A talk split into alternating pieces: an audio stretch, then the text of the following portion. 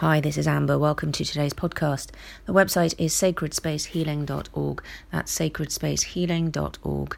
Uh, I'm a Reiki master teacher, shamanic practitioner, and these podcasts are here to assist you on your journey of healing, gnosis, self discovery, and spirituality.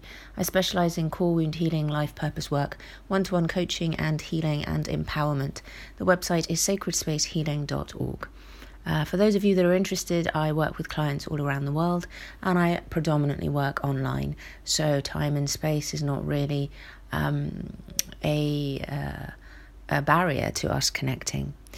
Uh, thank you to everyone who listens in and all your lovely messages of support. If you'd like to support the show, please go to the website sacredspacehealing.org and there's a donations button. All your donations go back straight into creating more free content. I'm not affiliated with anyone, I'm not selling you anything, um, and I don't have anyone that is pushing my buttons and pulling the strings, telling me what to say. So this is free thought, and in a world where free thought is getting ever harder to access, um, I think this is a rarity. The website again is sacredspacehealing.org. So, excuse my gravelly voice, um, but uh, it's that time of year, I suppose. Um, but I will do my best to not cough too much during this podcast. Okay, in today's podcast, I want to shine a light on Reiki and just kind of blitz a few questions that I get asked um, fairly regularly. Um, excuse me. Uh, and uh, I've been asked these questions over the years, and there's some things that have come up recently. And so, yeah, hopefully, this will assist you uh, in understanding a little bit more about Reiki and also in seeking the right practitioners to assist you if you want a healing. So, in no particular order. Um, right, I am attuned to Usui Reiki, which is the original form of Reiki, and um, and also I am angelic Reiki master teacher. So you can Google Reiki and find information about this, but in a nutshell, um, a Buddhist Japanese priest, Mikao Usui, um, went into retreat for 21 days. He fasted and he, uh, I think he went up a mountain, but I could be wrong. And on his retreat, over the course of 21 days, he was given or received a series of symbols, and these symbols activated healing.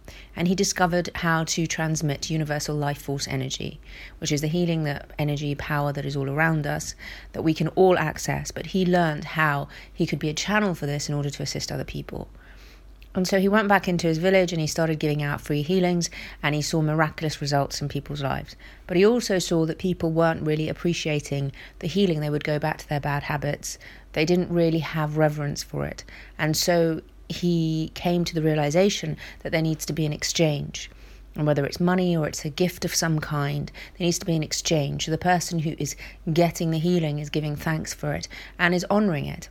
And this is how the system of healing developed, of you know Reiki healing developed. Although we know that our great prophets and you know the story of Jesus, story of Yeshua, was given, you know, he dished out healing. He didn't ask for anything in exchange. But it, those were more like one time healings. You know, they were miracles. Um, this was more about uh, ongoing work, ongoing healing work. Um, I suppose you could call it a bit like um, uh, a repair shop, in a sense. You know, that's what he discovered that he could be a repair shop for people. Um, but it was always about accessing that universal life force energy. It was always about um, him being the channel, right? It's the same thing with miracles, even with, you know, J- Jesus' story. It, it was about him being the channel for something greater. So that's a really, really, really brief nutshell of Reiki. So, how does this translate into modern day life? Well, as far as I'm concerned, the core, sort of most original, most authentic form of Reiki is Usui Reiki.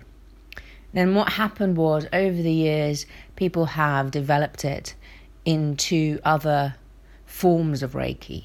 Karuna, Seiken, Teramai, Light Fire, Angelic Rainbow. Like there's a million and one different types of Reiki now. And these have been channeled developed, created by people who say that they've been given this information a little bit like Mikao Usui, you know, that they, they were in retreat or um, they were in a meditation and they got these symbols, they got these ideas.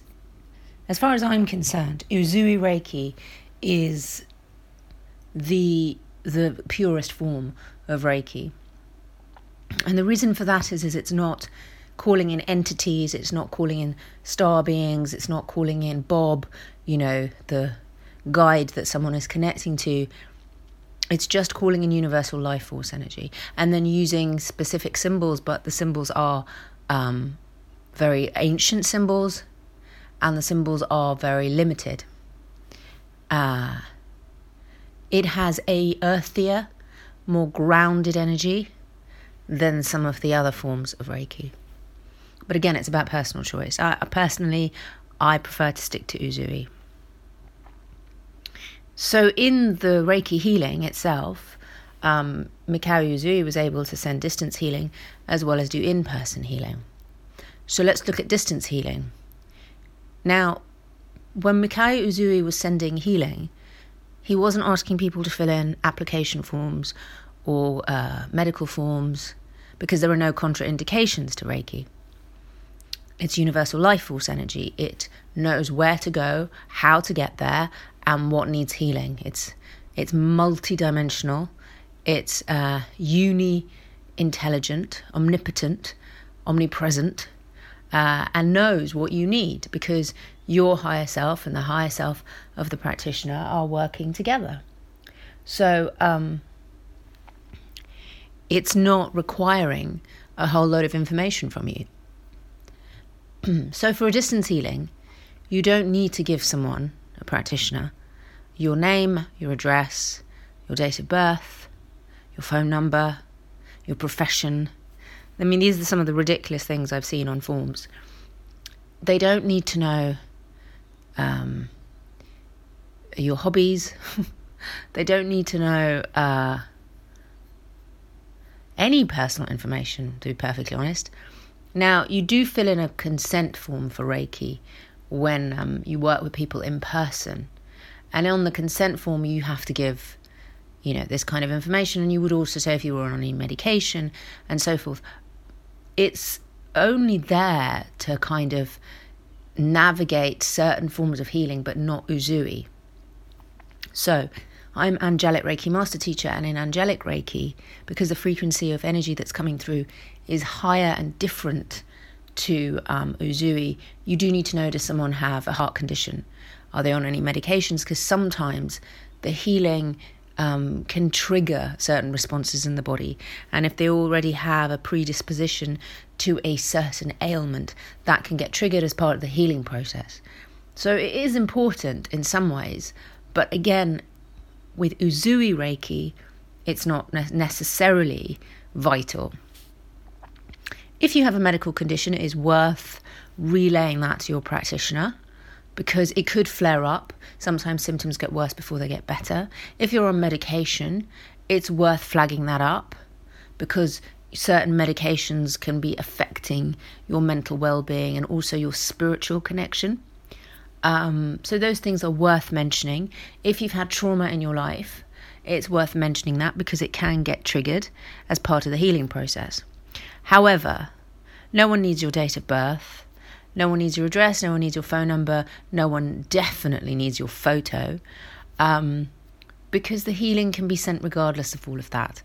And um, depending on what you're looking to heal, uh, some of these things are completely redundant. So if you're looking to get a Reiki healing because you just want to feel more relaxed, uh, you don't really need to give someone a photo and your date of birth. If you're looking to get a Reiki healing because you've had an injury it might be a good idea to disclose that you've had an injury and that's what you're looking to focus on. So take it case by case, take it practitioner by practitioner. Um, if you're having distance Reiki healing, I guess that's the next question distance or in person. So um, that's choice, you know. Distance works just as well as in person.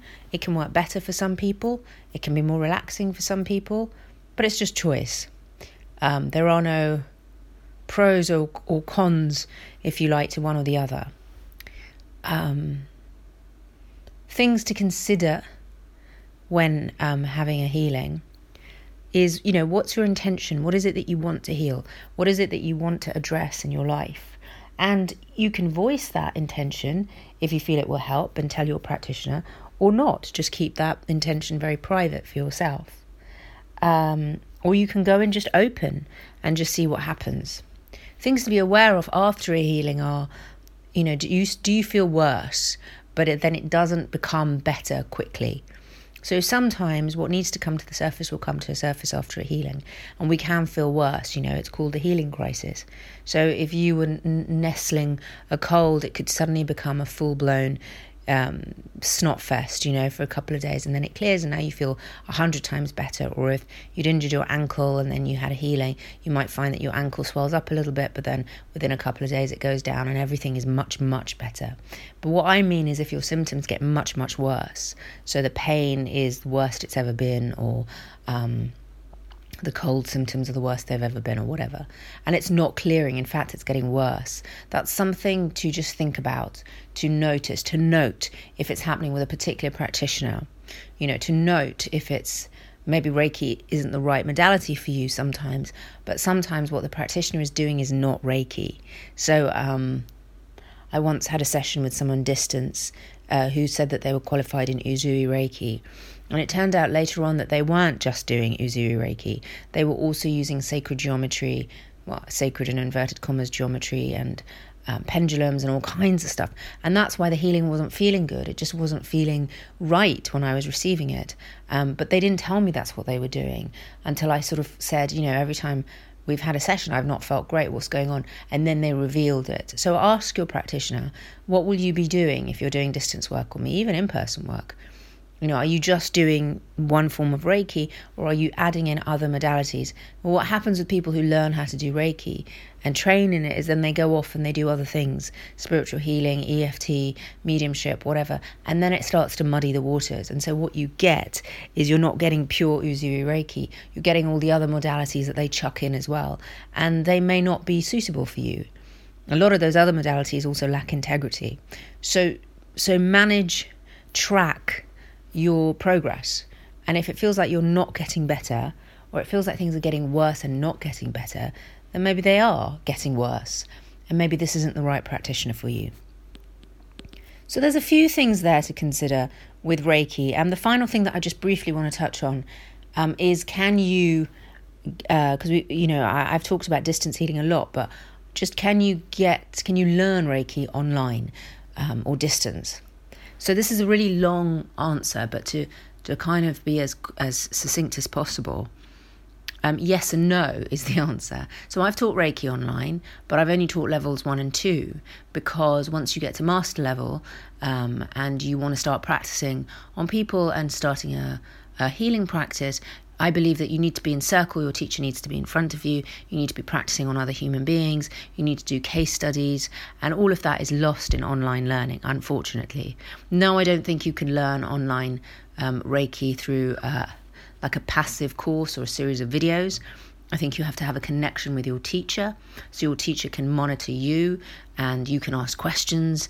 Um, that's really important. I don't think you can get attunements from a, a video clip or um, a sound healing um, or a book. It has to be from your teacher.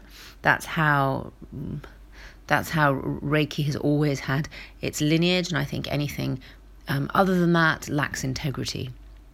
But if you want to learn Reiki for yourself, so you want to, um, you know, you want to do it for your personal growth, then there's nothing wrong with that. You can do that um, online, yes.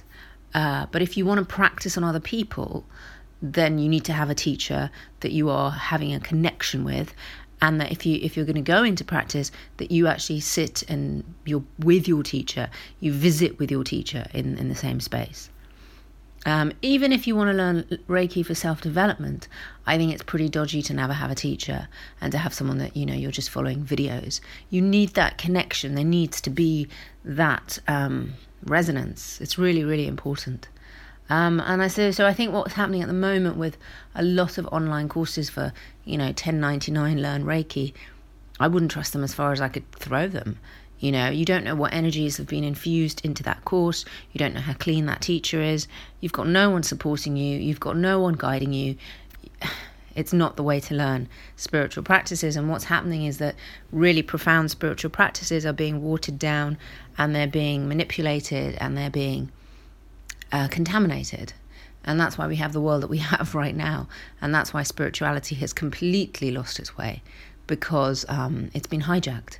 So be very careful, be very mindful, trust your gut, ask questions, shop around, try and find a teacher close to you that you can actually visit. If you can't find a teacher close to you, then try and find a teacher online that you really connect with and actually connect with them.